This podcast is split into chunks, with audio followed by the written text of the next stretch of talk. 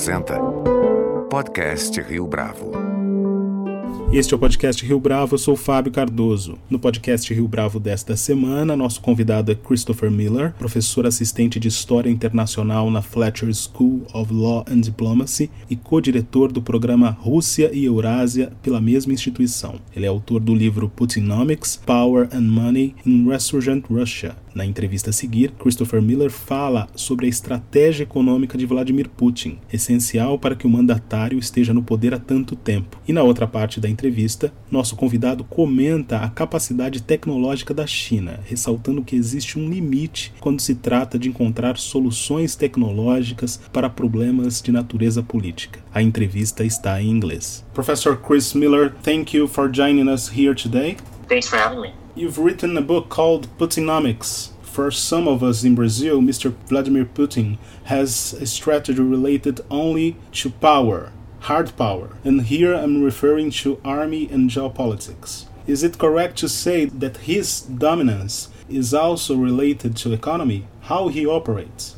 I think that's right. Certainly, the Russian government has used hard power, its its military in places like Ukraine, Syria, and elsewhere to pretty substantial effect. But uh, no one can stay in, lo- in, power as long as President Putin has, and he's now in his 20th year, uh, without an economic strategy too. And I think what's uh, remarkable thus far is the extent to which uh, the Russian president and also the uh, Russian elite more generally have uh, converged around an economic policy over the past two decades that has allowed them to project foreign policy and project military power even in the midst of opposition from most of the world's uh, main economies. The United States and the key countries in Europe have been Russia's competitors and rivals for some time. Russia's own economy is just a fraction of the size of, of the West, but nevertheless, Russia's been able to compete in part because of its economic strategy as well as its military strategy. Do you believe that there is a misinterpretation concerning Vladimir Putin in the United States? Well, I think the Russian government is obviously controversial, and Vladimir Putin is obviously controversial uh, for any number of reasons. There's a obviously some substantial foreign policy disagreements between the U.S. and Russia. Uh, places like Ukraine and Syria, chief among them. Uh, there's a lot of anger uh, in the United States over Russian interference in the U.S. elections uh, in 2016. Um, does the average American have a particularly nuanced view of the Russian government? No, I don't think I'd say that. Um, but is there a, a, widespread misinterpretation? No, I, I, don't know that I'd say that either. It seems to me that uh, the disagreements between the United States and Russia are, are generally based on uh, issues where there are fundamental agreement disagreements between the U.S. and, and Russian uh, leadership, and and so I think the the clash that we've had over the past couple of years, most intensely, but for uh, a longer period of time, is not really based on misunderstanding. It's it's more based on uh, differing interests that uh, have been very difficult to uh, find find ways to, to square with each other what do you feel Americans got wrong about him? Well, I think there's a there's a, a, a, lack of nuance that you see in many American interpretations about how Russia operates. Many Americans overestimate the extent to which President Putin personally calls the shots. Uh, I think most Americans uh, generally tend to take a, the most uh, pessimistic or cynical interpretation of Russian motives possible when trying to understand uh, Russian behavior, and sometimes that's justified, sometimes it's not. Uh, and on the Russian side, too, I think you, find plenty of instances where the average Russian, and to a certain extent, Russian leaders uh, misunderstand or misinterpret U.S. policy, um, in part because of excessive uh, cynicism or excessive distrust, um, but also just because they're they're only to a certain extent familiar with, with how U.S. society or U.S. Uh, government works. Svetlana Alexievich, the Nobel Prize winner, has written that most of Russians miss Soviet Union. Do you believe that Vladimir Putin captured this atmosphere?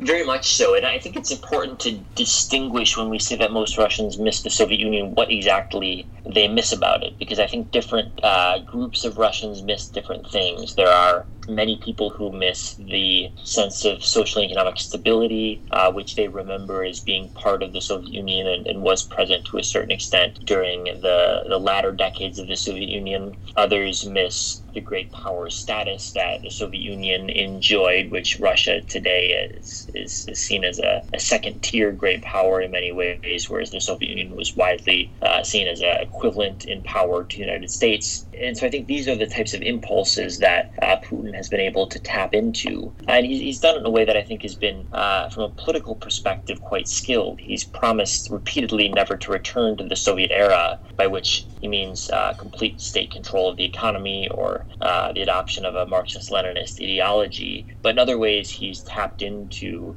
uh, the types of things that uh, substantial portions of the Russian population miss and, and regret uh, the demise of, mainly this, this foreign policy greatness and, and this sense of economic stability. How do you believe Russia will respond to the next economic crisis? Well, this is the big dilemma that policymakers in Russia face today, uh, and the crisis they face is is really quite severe because it's not only the crisis caused by COVID, the new coronavirus, which has hit Russia quite hard. Uh, the, the economic shock of the lockdowns that Russia's implemented across the country, particularly Moscow, has come at the same time as a decline in the oil price, and Russia's uh, economy depends quite heavily on the export of oil and also natural gas. Uh, price of both of those has fallen substantially uh, given uh, the slowdown in the global economy. And so Russia's been buffeted by a, a two part shock right now. And, and the Russian government, I think, is struggling right now to deal with it. In the past, Russia's survived oil crises. You saw this in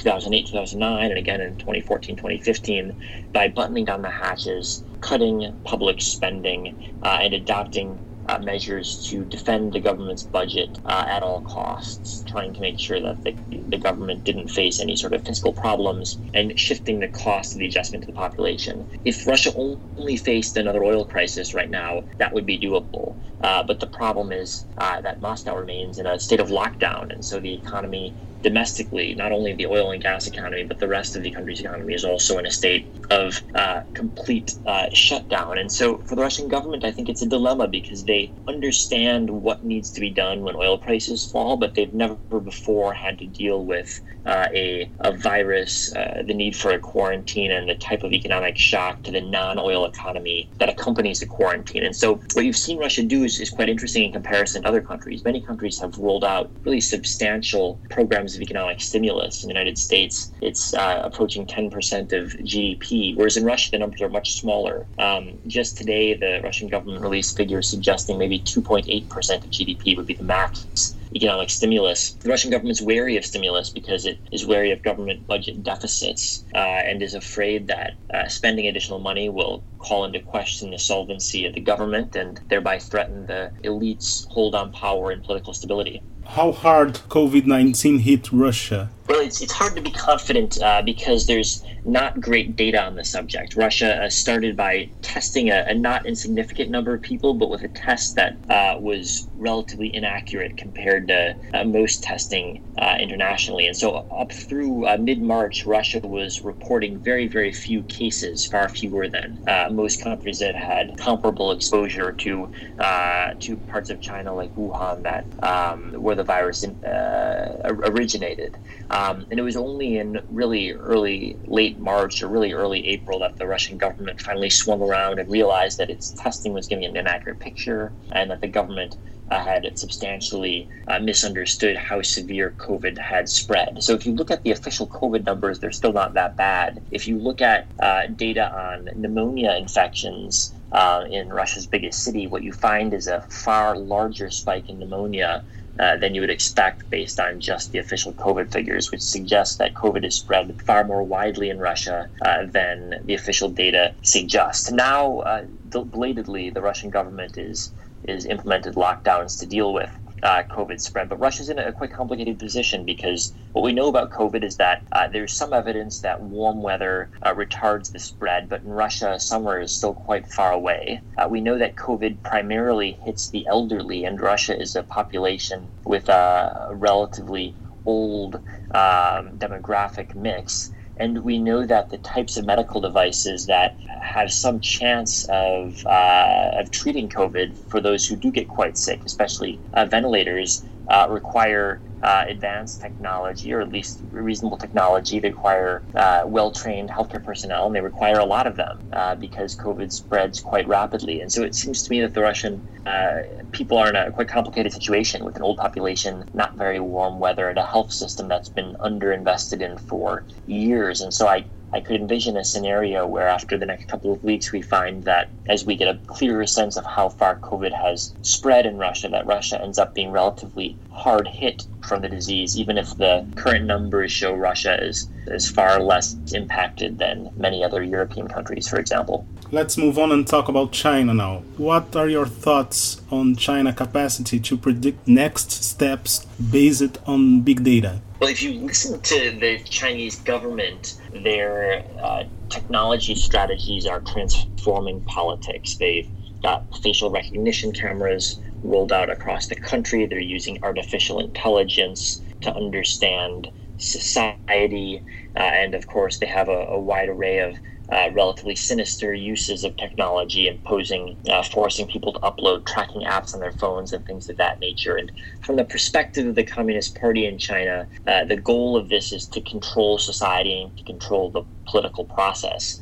And I think there are many people abroad outside of China who, whether they agree or disagree with uh, China's methods, think that China's methods will work, that in fact, if you collect enough data points and apply enough algorithms to them, you can understand the future of politics. And it seems to me that the history of, of this type of data collection and political prediction effort is is not very auspicious. Um, and that, in fact, China's recent history, the failure to address COVID in its earliest days in late 2019, is a perfect example of where China's got more information. The Chinese Communist Party is collecting more information about what's happening in Wuhan, for example, than any government, I think, has ever collected in history. If you just number, uh, if you just quantify the number of data points streaming into uh, Chinese Communist Party databases. But of course, none of this had any effect in the Chinese government's response to Wuhan. It it was bungled as badly as the Chinese bungled uh, the SARS epidemic in 2003 or the AIDS epidemic in China before that. So, yes, I hear all of the predictions uh, from China's government that big data is going to transform politics, and I, I read critiques by uh, Western uh, critics of China that Chinese big data is going to transform politics and uh, strengthen authoritarians. But then I look in practice and I, I wonder whether any of this actually works. And it seems to me that the track record in China, the homeland of surveillance technology is rather less impressive than either its supporters or detractors like to think. Go further on this because they have the state of art in technology. I'm talking about smartphone tracking apps, 5G connectivity, facial recognition. You've written about that in your essay in American Interest magazine. So, how come this is not enough? Well, the key question to me, I think, is whether you can properly model politics by collecting data about the present and applying algorithms to it. There's certainly some things you can model uh, pretty understandably. You can understand the number of heart attacks that are going to happen in the month of May by looking at the number of heart attacks that happened in the month of May last year. You can model people's shopping habits based on uh, data collected by Amazon. You can understand uh, what's the fastest way to get from point A to point B by looking at data collected by Google Maps. But it seems to me that politics has proven different. That for all of the efforts of pollsters to collect data about how people will vote in elections, pollsters seem to have gotten the biggest elections wrong recently. They got Brexit wrong, they got Trump wrong. And so, even on a relatively straightforward question like who's going to win, candidate A or candidate B,